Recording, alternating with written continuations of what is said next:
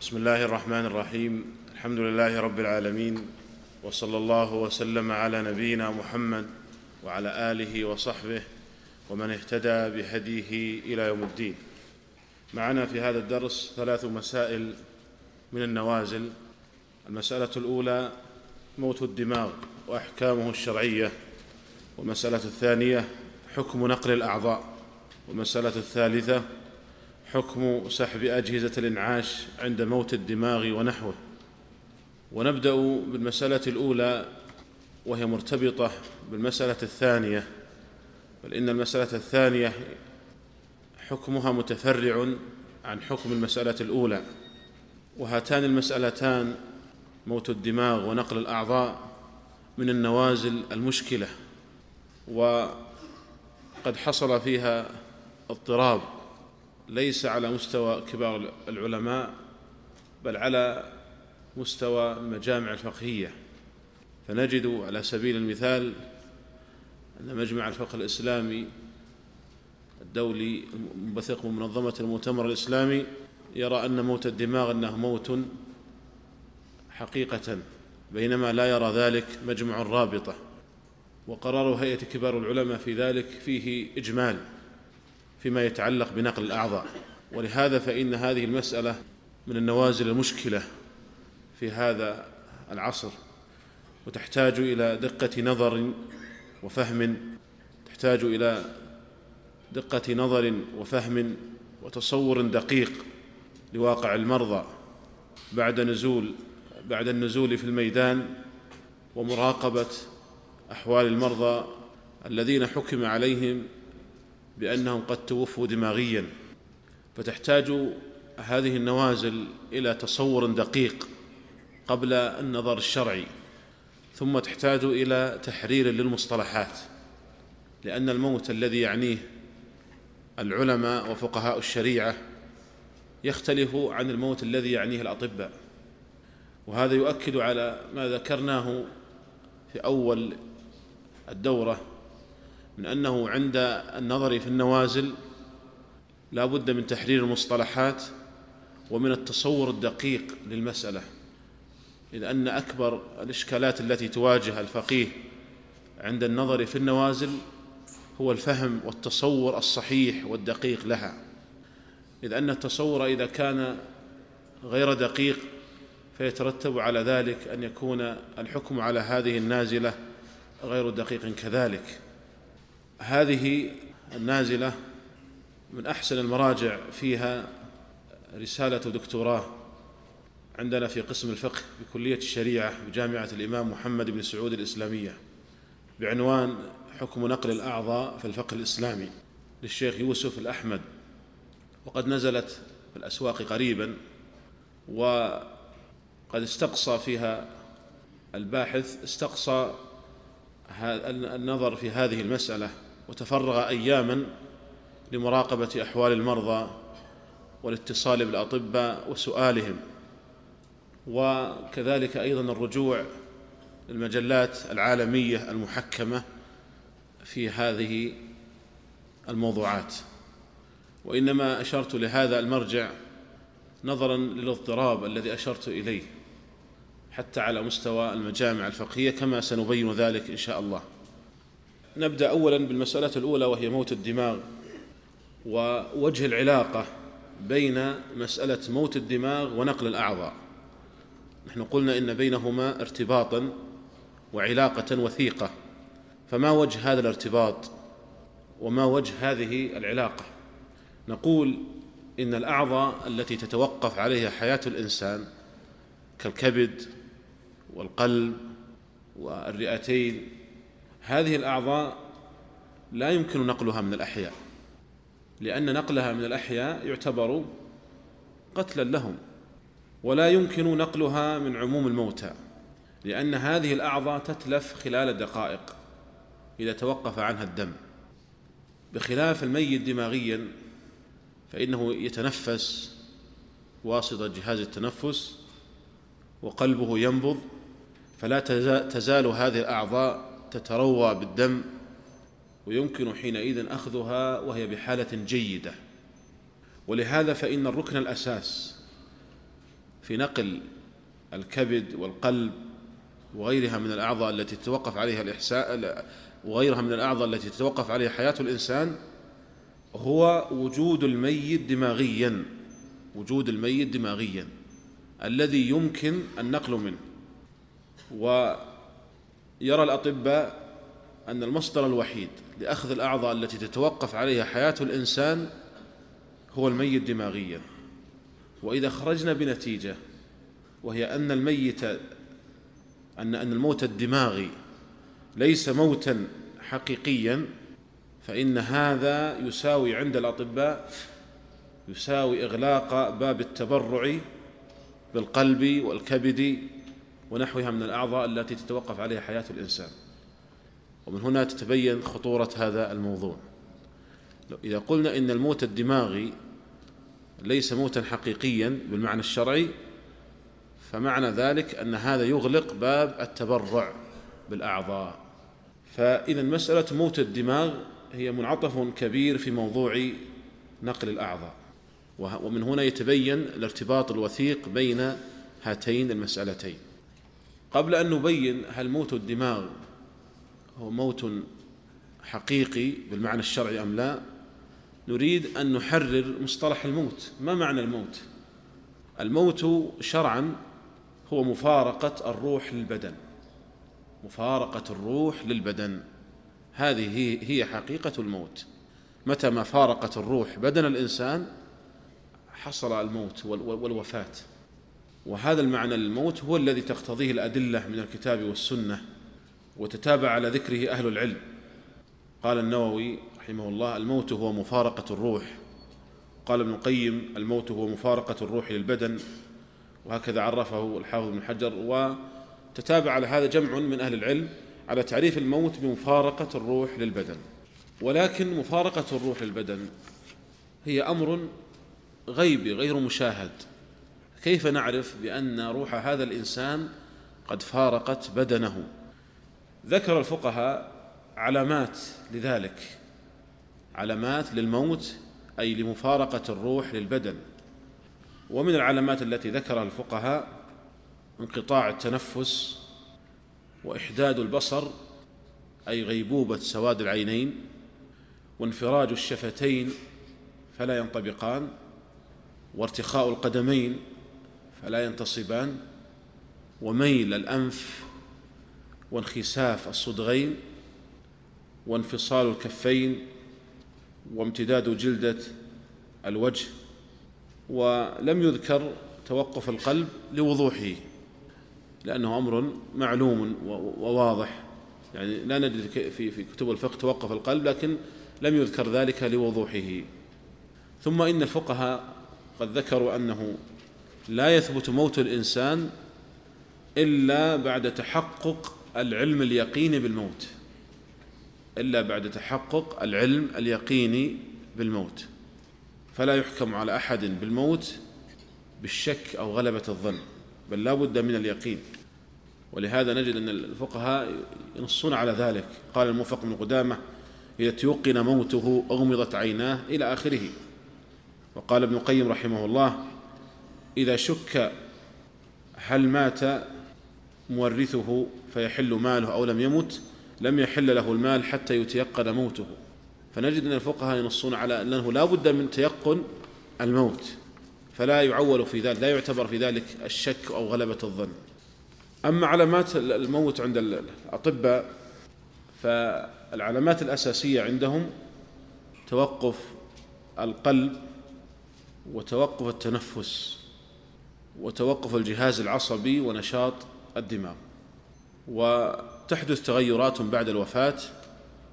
أولا يحدث ارتخاء الارتخاء الأولي للعضلات.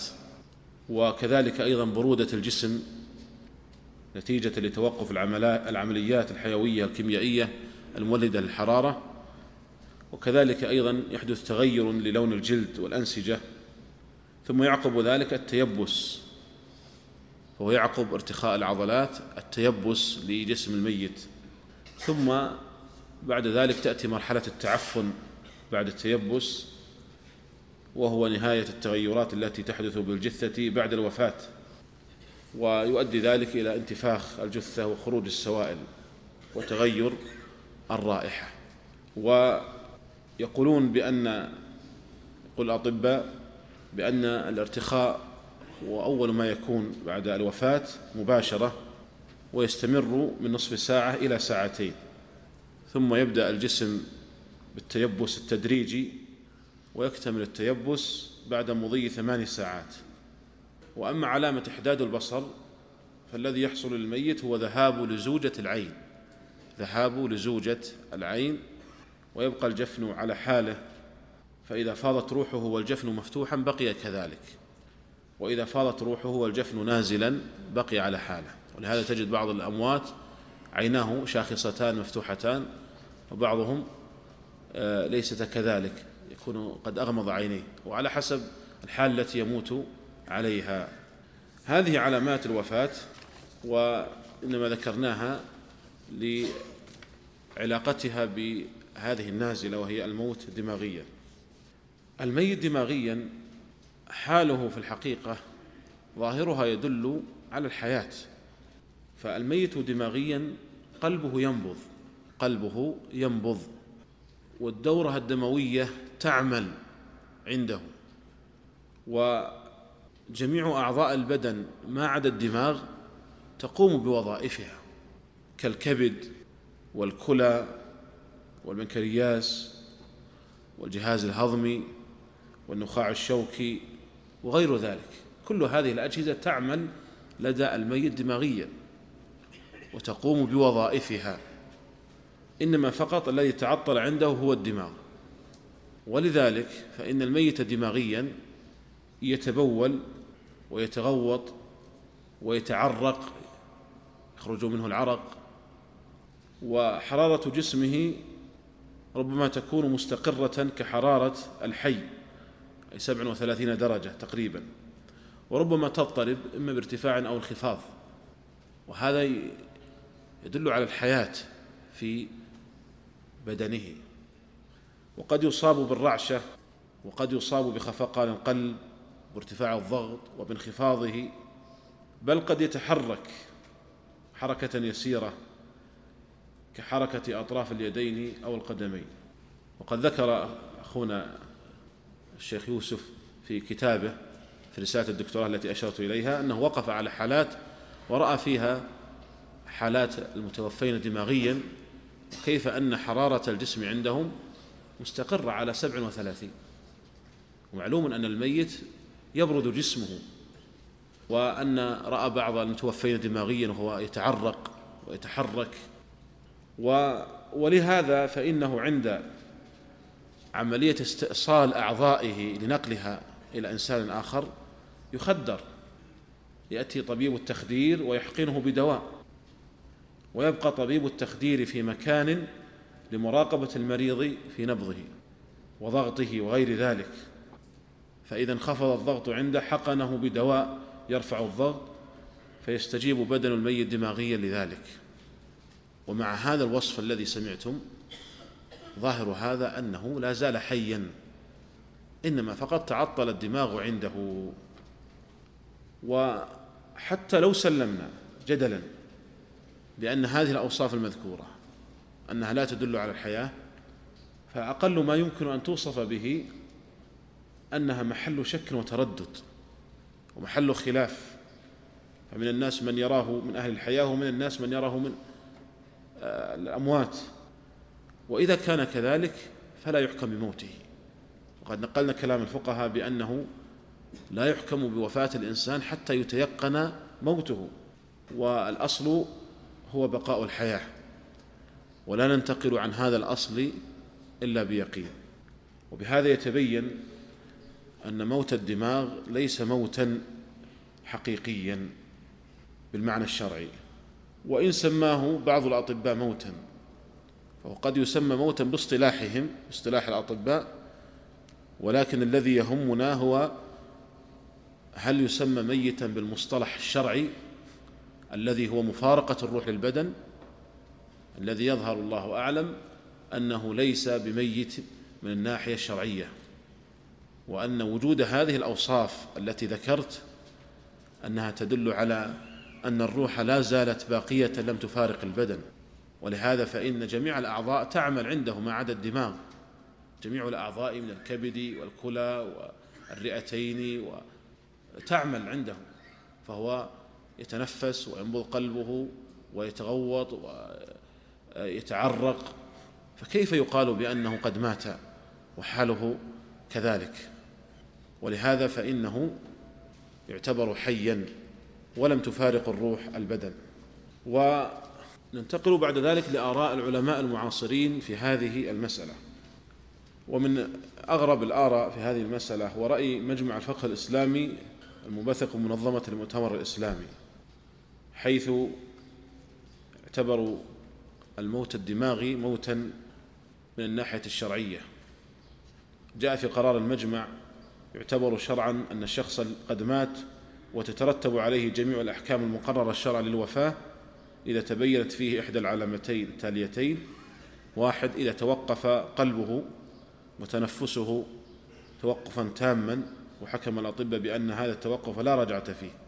وثانيا إذا تعطلت جميع وظائف دماغه تعطلا نهائيا وحكم الأطباء الاختصاصيون الخبراء بأن هذا التعطل لا رجعة فيه وأخذ دماغه في التحلل. ويعني هذا القرار كان محل استغراب لكثير من العلماء. ولكن صدر بعده قرار لمجمع الفقه الإسلامي لرابطة العالم الإسلامي. بعده بسنة لأن قرار آه، مجمع منظمة المؤتمر كان في 1407 بينما صدر بعده قرار لمجمع الرابطة 1408 بعده بسنة تقريبا بأن الميت دماغيا لا يحكم بموته شرعا. لا يحكم بموته شرعا إلا إذا توقف التنفس والقلب توقفا تاما. إلا إذا توقف التنفس والقلب توقفا تاما. وأيضا بمثل هذا قرر مجلس هيئة كبار العلماء بالمملكة بأنه لا يعتبر موتا شرعا. جاء في قرار الهيئة برئاسة سماحة الشيخ عبد العزيز بن باز رحمه الله أنه لا يجوز شرعا الحكم بموت الإنسان الموت الذي تترتب عليه أحكامه الشرعية بمجرد تقرير الأطباء أنه مات دماغيا حتى يعلم أنه مات موتا لا شبهة فيه. تتوقف معه حركة القلب والتنفس مع ظهور الأمارات الأخرى الدالة على موته لأن الأصل حياته فلا يعدل عنه إلا بيقين. والصواب في هذه المسألة هو ما ذهب إليه مجمع الفقه الإسلامي لرابطة العالم الإسلامي ومجلس هيئة كبار العلماء. من أن الموت الدماغي لا يعتبر موتا من الناحية الشرعية. لا يعتبر موتا من الناحية الشرعية. حتى يتوقف القلب والتنفس وتظهر أيضا العلامات الأخرى للموت. هذه المسألة هل يعتبر موتا من الناحية الشرعية أو لا يعتبر؟ لها أثر كبير في المسألة التالية وهي حكم نقل الأعضاء. فنقول نقل الأعضاء آه الأعضاء التي تتوقف عليها حياة الإنسان كما أشرت إلى هذا في مقدمة الدرس لا تؤخذ من الأحياء ولا تؤخذ من الموتى. أما كونه لا تؤخذ من الأحياء فلأنها لو أخذت من الأحياء لمات هذا الحي. لو أخذت كبده أو قلبه لمات وهذا أمر بدهي. ولا تؤخذ من الموتى لأن هذه الأعضاء تتلف خلال وقت يسير من توقف التروية الدموية. تتلف خلال وقت يسير. وأمامي الآن جدول للأعضاء وكم مدة بقاء العضو بدون تبريد وبقاء العضو بعد التبريد. فالدماغ مدة بقائه بدون تبريد أربع دقائق. وبعد التبريد عدة ساعات. القلب مدة بقاء العضو بدون تبريد مدة بقاء القلب بدون تبريد بضع دقائق وبعد التبريد ساعتان فقط. الكبد مدة بقاء الكبد بدون تبريد ثمان دقائق بعد التبريد ثمان ساعات. الكلى بدون تبريد خمس وأربعون دقيقة بعد التبريد ثنتان وسبعون ساعة. البنكرياس آه، بدون تبريد عشرون دقيقة بعد التبريد اثنى عشر اثنى عشرة ساعة. فإذا هذه الأعضاء التي تتوقف عليها حياة الإنسان نجد أنها لا, لا, لا تبقى طويلا بدون تبريد تبقى دقائق. بعد تبريدها سويعات. أقصى ما يصل من كرياس إلى 72 ساعة. ومن المستحيل في العادة الطبية إدراك العضو خلال هذه الفترة. ثم إن بقاء الدم في العضو بعد توقف الدورة الدموية يؤدي إلى تجلط الدم في الأوعية الدموية الدقيقة مما يؤثر على سلامة العضو ومناسبته للزراعة. ولهذا فإن أحسن بل هو الطريق الوحيد لنقل الأعضاء هو الميت دماغيا. وذلك أن الميت دماغيا تقطع منه هذه الأعضاء وتستأصل وحتى لا يحدث تجلط للدم فيها يحقن العضو من خلال الشريان الرئيسي بسائل أبيض مبرد ليطرد الدم من الأعضاء منعا للتجلط وليساعد في حفظها. فإذا ليس هناك طريق لنقل الأعضاء التي توقف على حياة الإنسان إلا من الميت دماغيا. الأحياء غير وارد الأموات كما ذكرنا ما تبقى الأعضاء بعد الموت مدة طويلة. وإنما مدة يسيرة لا يتمكن من خلالها الأطباء نقل العضو إلى إنسان آخر. لكن استثنى من ذلك القرنية والجلد والعظام. القرنية والجلد والعظام. فإنها بالتجميد والتبريد قد تبقى لمدة طويلة. قد تبقى لمدة طويلة. أما بدون التبريد تبقى 24 ساعة فقط من موت الإنسان. لكن بتبريدها قد تبقى مدة طويلة. ولهذا فإنها يمكن بهذا التبريد نقلها من الأموات. ونقل هذه القرنية والجلد والعظام من الأموات لا إشكال فيه لا إشكال في جوازه.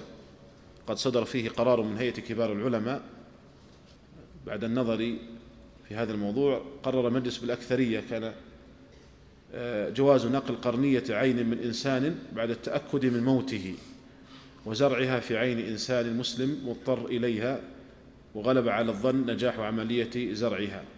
ما لم يمنع أولياؤه ذلك بناء على قاعدة تحقيق على المصلحتين وارتكاب أخف الضررين وإيثار مصلحة الحي على مصلحة الميت فإنه يرجى للحي الإبصار بعد عدمه والانتفاع بذلك في نفسه ونفع الأمة به ولا يفوت على الميت الذي أخذت قرنية عينه شيء فإن عينه إلى الدمار والتحول إلى رفات وليس في أخذ قرنية عينه مثلة ظاهرة فإن عينه قد أغمضت وطبق جفناها أعلاها على الأسفل.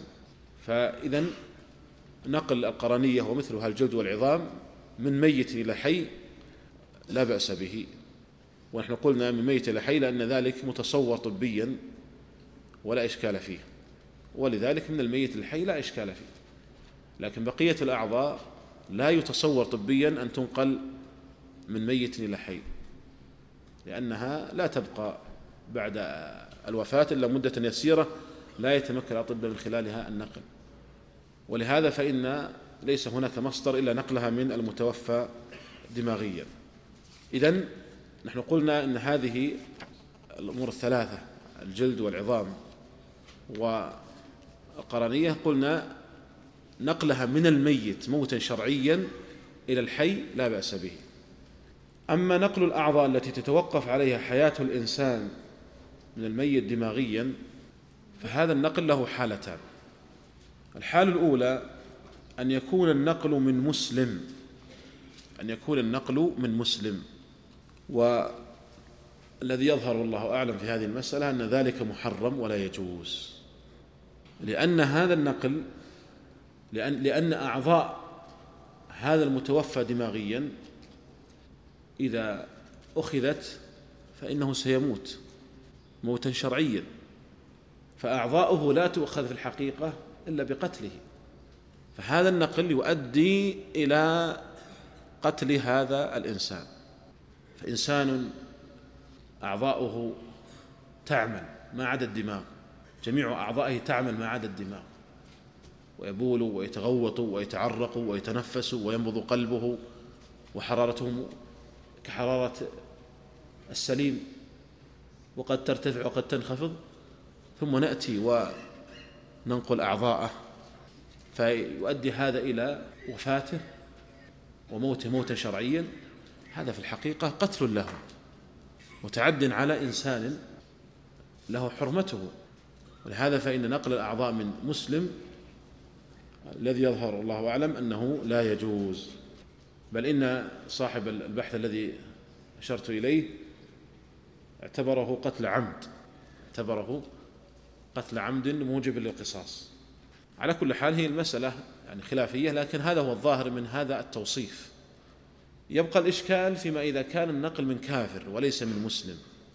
فإن كان الكافر حربيا فلا إشكال في جواز النقل منه لأن لأنه مطلوب قتل هذا الكافر مطلوب قتله في المعركة أو في أي مكان. وهو الكافر الذي ليس بينه وبين المسلمين عهد ولا ميثاق ولا أمان وبينهم وبين المسلمين حرب. فهذا الكافر الحربي لا إشكال أيضا في جواز النقل منه. أما إذا كان الكافر معاهدا أو معصوم الدم عموما سواء كان بعهد أو بأمان. وهؤلاء الكفار هم يعني معظم الكفار الذين يراد نقل أعضائهم. فهذا محل إشكال.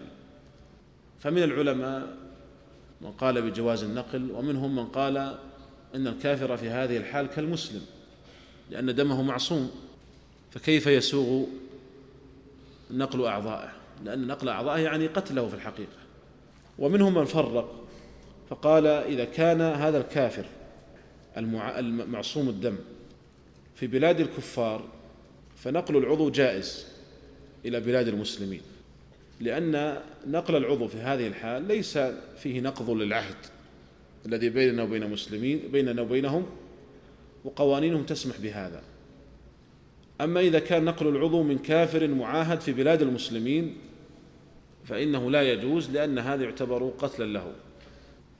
والمسألة عندي في الكافر المعاهد عموما سواء كان في بلاده أو في بلاد المسلمين محل إشكال وتردد ولذلك ليس عندي ترجيح فيها. فأنا متوقف في هذه المسألة لأن الحكم فيها متردد بين أن يقال بالجواز باعتبار أن هذا كافر وفي نقله أعضائه المسلمين مصالح عظيمة بل فيها استنقاذ لنفوس نفوس مسلمين ويمكن أن يعيشوا بهذه الأعضاء مددا طويلة. ونحن نرى الآن من يعيش بالكبد آه، سنوات قد تزيد على عشر سنوات. ففي ذلك استنقاذ لحياة المسلمين. واستنقاذ حياة المسلمين استنقاذ حياة المسلم أمر مطلوب وهذا كافر وأنظمة بلاده تسمح بذلك. وقد يقال إن هذا النقل كما قررنا هو في الحقيقة تعد عليه وقتل له. وما دام معصوم الدم فما الذي يبيح قتله بهذه الطريقة؟ فالمسألة محل نظر يتجاذبها هذان النظران. ولهذا لم يظهر لي رجحان أي منهما. تبقى محل اجتهاد ونظر والله تعالى أعلم. هذا هو حاصل كلام أهل العلم في هذه المسألة. وأما المسألة الثالثة وهو حكم سحب الأجهزة من الميت دماغيا. قبل أن ننتقل المسألة الثالثة بالنسبة لقرار هيئة كبار العلماء في نقل الأعضاء الذي ورد في قرار الهيئة وبين يدي الآن قرار الهيئة. هذا هو عليه توقيع المشايخ. الذي ورد في قرار الهيئة قرر المجلس بالإجماع جواز نقل عضو أو جزئه من إنسان حي مسلم إلى نفسه. إلى نفسه لا إشكال في ذلك. لكن قرر بالأكثرية جواز نقل عضو أو جزئه من إنسان ميت. لاحظ من إنسان ميت إلى مسلم إذا اضطر إلى ذلك وأمنت الفتنة. في نزعه ممن أخذ منه غلب على الظن نجاح زرعه في من سيزرع فيه. ثانيا جواز تبرع الإنسان الحي بنقل عضو منه أو جزء إلى مسلم مضطر إلى ذلك. تلاحظ هنا في قرار الهيئة أن النص في جواز نقل الأعضاء إنما هو من إنسان ميت ولم ينص فيه على أنه ميت دماغيا. ولهذا فإنه لا تصح النسبة لهيئة كبار العلماء بجواز نقل الأعضاء بإطلاق. وإنما القرار الذي ورد فيه نقل الأعضاء من إنسان ميت فلعل المقصود به في الأعضاء التي يمكن أن تبقى بعد وفاة الإنسان كالقرنية مثلا لكن لم ينص فيه على الميت دماغيا وهو المقصود. ولهذا فكما ذكرت النسبة لهيئة كبار العلماء بأنهم يجيزون نقل الأعضاء نسبة غير دقيقة نسبة غير دقيقة. المسألة الثالثة كما هي مسألة سحب أجهزة الإنعاش من المتوفى دماغيا والميؤوس منه عموما. وهذه المسألة تكاد تتفق آراء العلماء المعاصرين على جواز ذلك وأنه لا مانع من سحب هذه الأجهزة إذا تقر إذا قرر آه، ثلاثة من الأطباء الثقات فأكثر إذا قرروا أن هذا المريض قد تعطلت جميع وظائف دماغه تعطلا نهائيا أو ما كان في معنى ذلك أو ما كان في معنى ذلك. وقد صدر في ذلك قرارات من مجلس هيئة كبار العلماء ومن مجمع الفقه الإسلامي لرابطة العالم الإسلامي ومن مجمع الفقه الإسلامي لمنظمة المؤتمر الإسلامي. جاء في قرار مجمع منظمة المؤتمر الإسلامي آه، إذا تعطلت جميع وظائف الدماغية تعطلا نهائيا وحكم الأطباء الاختصاصيون الخبراء بأن هذا التعطل لا رجعة فيه وأخذ دماغه في التحلل ففي هذه الحال يسوغ رفع أجهزة الإنعاش المركبة على الشخص. وإن كان بعض الأعضاء كالقلب لا يزال يعمل آليا بفعل الأجهزة آه، المركبة. ومثل ذلك أيضا جاء في قرار آه، مجمع الفقه الإسلامي لرابطة العالم الإسلامي. لكن مجمع الرابطة قيد ذلك بأن تقرر لجنة من ثلاثة أطباء فأكثر. نص القرار المريض الذي ركبت على جسمه أجهزة الإنعاش يجوز رفعها إذا تعطلت جميع وظائف دماغه تعطلا نهائيا وقررت لجنة من ثلاثة أطباء اختصاصيين خبراء أن هذا التعطل لا رجعة فيه. وإن كان القلب والتنفس لا يزال لا يزالان يعملان آليا بفعل الأجهزة المركبة. وأيضا مثل هذا ورد في قرار هيئة كبار العلماء إذا قرر ثلاثة أطباء فأكثر متخصصون رفع أجهزة الإنعاش عن المريض فإنه يجوز الموضح حالته فإنه يجوز اعتماد ما يقررونه من رفع أجهزة الإنعاش.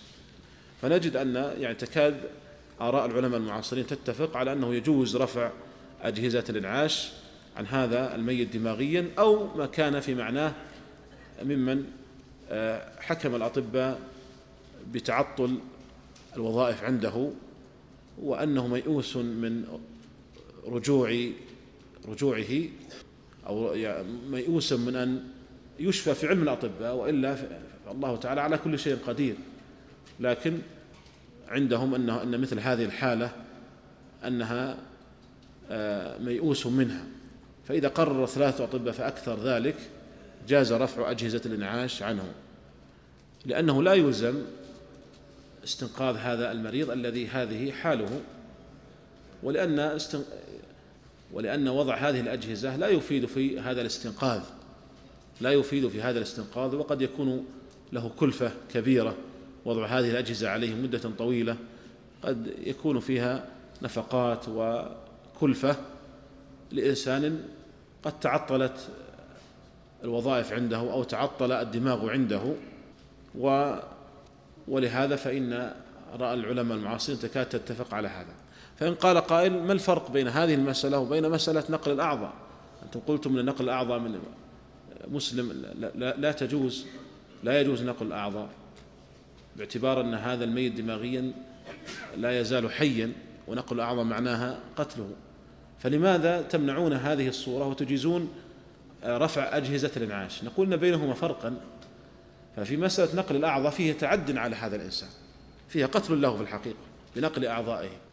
أما في في مسألة رفع أجهزة الإنعاش فليس فيها تعد عليه. هو قلبه لا يعمل إلا بهذا الجهاز. ولا يلزم هذا الطبيب بوضع أجهزة الإنعاش. إذا كان لا يتنفس إلا بهذا الجهاز لا يلزم وضع هذا الجهاز له لكي يتنفس عن طريقه ما دامت حالته آه، ميؤوس منها. فهو فقط عندما تسحب منه هاجزة الإنعاش يترك يترك فيموت غالبا يموت غالبا آه، مثل هذا. ولهذا فبين المسألتين فرق بين المسألتين فرق. بقي قبل أن نختم هذه المسألة هل يمكن للميت دماغيا أن يعيش. أما على مستوى الأطفال فيمكن. أما على مستوى الأطفال فهذا ممكن وكثير في الحقيقة. ولهذا نجد أن الأطباء يستثنون الأطفال من هذا. لأن الطفل عنده خاصية إمكان آه، رجوع الدماغ إلى العمل بعد التعطل. حدثني أحد المشايخ بأن طفلا كان قد قرر الأطباء بأنه, بأنه قد مات الدماغ عنده. ثم بعد ذلك عاش وأنه قد قابله قابل هذا الطفل الذي قد مات الدماغ عنده وتحدث معه مع أنه قد قرر الأطباء بأنه قد مات دماغيا. فعند الأطفال هذا ممكن وموجود وواقع. عند كبار البالغين فقد قيل إن إنه ممكن وكثير من الأطباء ينفي هذا والمسألة تحتاج إلى توثيق. وجد حالات لأناس حكم عليهم بأنهم متوفين دماغيا ثم عاشوا. لكن قد قيل بأن الخطأ كان في تشخيص هذه الحالات أصلا من البداية. كان خطأ في التشخيص. أن الطبيب الذي شخص بأن هذا المريض مات دماغيا كان تشخيصه غير صحيح. فهذه المسألة هل يمكن أن يعيش الميت دماغيا؟ تحتاج إلى مزيد توثيق. وإلا نحن نسمع حكايات في هذا لكنها تحتاج إلى يعني مزيد من الدقة والتوثيق في هذا. أما الأطفال فهذا موثق حتى في آه، عالميا حتى على مستوى العالمي موجود هذا موثق لدى آه، الأطباء. لكن الذي لم آه، يوثق هو مسألة عودة المتوفى دماغيا عند الكبار البالغين.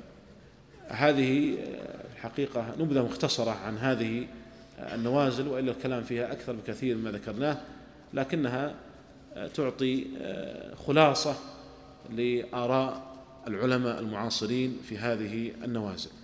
ونكتفي بهذا القدر فيها.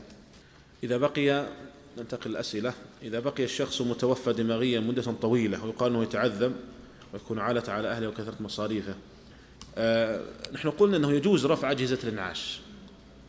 يجوز رفع أجهزة الإنعاش. وحينئذ نقول لو أذن الأهل أهله بجواز برفع أجهزة الإنعاش فلا بأس بذلك لكن لو قرر الأطباء آه، رفع أجهزة الإنعاش أو عدم إنعاشه إذا احتاج لذلك ورفض الأهل فهل يأثم الأطباء بهذا؟ هذا السؤال وجه لهيئة كبار العلماء إذا قرر الأطباء عدم الإنعاش في الحالة السابقة وهي إذا كان المريض مصابا بحالة عجز عجز شديد مثل الشلل الدماغي حيث أنه لا يحرك رجليه أو يديه ومصاب متخلف عقلي شديد ولا يرجى شفاؤه وقرر الأطباء عدم الإنعاش ورفض الأهل فما هو الحكم؟ وما هو الإجراء القضائي لو اشتكى الأهل والأطباء لتسببهم في موت الطفل؟ وكان الجواب من هيئة كبار العلماء جواب السؤال الثاني إذا قرر الأطباء المختصون رفع الأجهزة في الحالة المذكورة فإنه لا يلتفت إلى معارضة الأهل. لا يلتفت إلى معارضة الأهل. يعني أن الأطباء لهم يملكون هذا بناء على يعني هذا القرار. وهذا قد يعني يكون محل إشكال حقيقة قد يكون محل إشكال لكن آه، لا يلزم الأطباء بإنعاش هذا الإنسان الذي وصلت يعني حاله إلى هذه المرحلة. لأن إنعاشه وبقاء الأجهزة عنده مكلف. مكلف. اللهم إلا إذا آه، أخذ أهله هذا المريض وعالجوه على حسابهم. هذا ربما يختلف الحكم. نقول أن الأطباء يلزمهم آه، الالتزام بتعليمات الأهل في هذا. لكن لو كان المستشفى حكوميا وكان بقاء هذا المريض مدة طويلة مكلفا ففي هذه الحال بناء على يعني قرار هيئة كبار العلماء أنه يجوز آه، رفع أجهزة الإنعاش عنه في هذه الحال. آه، قال سمعت الشيخ ابن يقول لا يجوز التبرع بالأعضاء نعم. آه، كنت أريد أن ننبه على هذا لكن فاتنا هذا وجزاه الله خيرا الأخ السائل. الشيخ محمد العثيمين يرى أنه يحرم نقل الأعضاء والتبرع بها. يرى أنه يحرم ويشدد في هذا. وأما سماحة شيخنا عبد العزيز بن باز رحمه الله فهو متوقف في هذه المسألة. ونقل عنه القول ب أيضا التحريم. نقل عنه القول بالتحريم ولكن رأيه المحرر في قرار هيئة كبار العلماء التوقف. العقل هل هو بالدماغ أو بالقلب؟ آه، ظاهر النصوص أن العقل بالقلب وليس بالدماغ لأن الله تعالى قال قلوب يعقلون بها. وقال فإنها لا تعمل الأبصار ولكن تعمل القلوب التي في الصدور. وظاهر هذا أن العقل في القلب وليس في الدماغ ولكن المقصود بالقلب آه، القلب المرتبط بالروح. القلب المرتبط بالروح ليس فقط مجرد العضلة ولهذا لا يورد علينا إيراد أنه عند زراعة قلب آه، كافر لمسلم أن هذا المسلم يبقى وعلى إسلامه ولا يتأثر ولا يتغير. نقول المقصود بالقلب المرتبط بالروح. هناك مجموعة الفقه الإسلامي هناك في الحقيقة مجامع ليس مجمعان هناك عدة مجامع. هناك مجمع الفقه الإسلامي في الهند ومجمع الفقه الإسلامي في السودان ومجمع الفقه الإسلامي في الأوروبي. لكن أبرز المجامع هذان المجمعان ومجمع الرابطة ومجمع منظمة المؤتمر ومجمع الرابطة في الجملة أقوى لأنه يضم نخبة من فقهاء آه، العالم الإسلامي وفي كل خير. ما حكم نقل أحد الأعضاء من الأحياء بحيث لا يتسبب في وفاته مثل نقل إحدى الكليتين؟ الذي يظهر أن هذا لا بأس به. الذي يظهر الله أعلم. مسألة محل خلاف والذي يظهر النقل من الحي إذا كان لا يتسبب في ضرر عليه مثل الكلية فلا بأس بذلك. لأن الإشكال الذي طرح في في في مسألة نقل الأعضاء هو في نقل الأعضاء التي تتوقف عليها حياة الإنسان مثل الكبد والقلب. لكن إذا كان في عضو لا تتوقف عليه حياة الإنسان كان هذا الإنسان حيا فهي محل خلاف بين العلماء. من العلماء من يرى أن ذلك لا يجوز لأن هذه الأعضاء ملك لله عز وجل وليست ملكا للإنسان. ومنهم من يرى الجواز في هذا والذي يظهر هو الجواز لأن في هذا مصلحة عظيمة فيها مصالح عظيمة. وهذا الحي لا يتضرر نحن شرطنا أن لا يتضرر بهذا النقل. وهو لا يتضرر بهذا النقل وينتفع به غيره. إذا جاز سحب أجهزة الإنعاش الميت دماغيا فلما لا يجوز نقل الأعضاء من هذا الشخص؟ لأنه في النهاية المصير إلى الموت. إذا مات جاز نقل الأعضاء. لكن إذا مات لا يمكن نقل الأعضاء التي تتوقف عليها حياة الإنسان. نحن ذكرنا أنها لا تبقى مدة طويلة. دقائق معدودة لا يتمكن الأطباء من خلالها النقل. هذا النقل يحتاج إلى عملية ويحتاج إلى يعني أمور آه، تحتاج إلى وقت. فإذا مات لا يمكن نقل هذه الأعضاء التي تتوقف عليها حياة الإنسان. وقبل أن يموت يرد علينا إشكالية أن هذا الميت دماغيا لا يزال حيا. لا يزال حيا فنقل أعضائه في هذه الحال هو قتل له في الحقيقة. هذه الإشكالية في هذه المسألة. من القائلين بأن الميت دماغيا ميت شرعا نحن قلنا مجمع الفقه الإسلامي لرابطة العالم الإسلامي يرى هذا ومجلس هيئة كبار العلماء أيضا يرى هذا بأن الميت دماغيا آه نعم ليس بميت من الناحية الشرعية ليس بميت من الناحية الشرعية. هيئة كبار العلماء مجلس هيئة كبار العلماء ومجمع الفقه الإسلامي التابع للرابطة. أما من يرى أنه ميت من الناحية الشرعية فهو مجمع الفقه الإسلامي لمنظمة المؤتمر الإسلامي. قال ذكرتم أن نقل الأعضاء التي تتوقف عليه حياة الإنسان لا يمكن إلا ميت الدماغ. مع أنه من المعروف أنه يمكن نقلها من الأحياء إذا تطابقت الأنسجة. لو نقلت من الأحياء لمات هذا الحي. لو نقل قلب إنسان حي هل يعيش؟ ما يمكن. نقلت كبده هل يعيش؟ ما يمكن. هذا معروف بداهة. لكن لعل قصد السائل لو نقل ما, ما, ما توصل إليه الطب الحديث في الوقت الحاضر أنه يمكن نقل بعض العضو مثل جزء من الكبد. جزء من الكبد بحيث أن هذا الحي يبقى يعيش. فالظاهر في هذا أنه لا بأس به الذي يظهر أن هذا لا بأس به لأن هذا فيه مصلحة عظيمة وليس فيه ضرر كبير على هذا الحي الذي نقل منه هذا آه، يعني الجزء من العضو. فإذا كان من الحي فالأمر سهل لأنه لا يمكن أن ينقل ما يتسبب في وفاته وإنما ينقل ما لا يتسبب في وفاته وأيضا يشترط شرط آخر ألا يكون عليه ضرر كبير. ألا يكون عليه ضرر كبير في هذا النقل. لكن نقل أجهزة بأكملها هذا غير ممكن.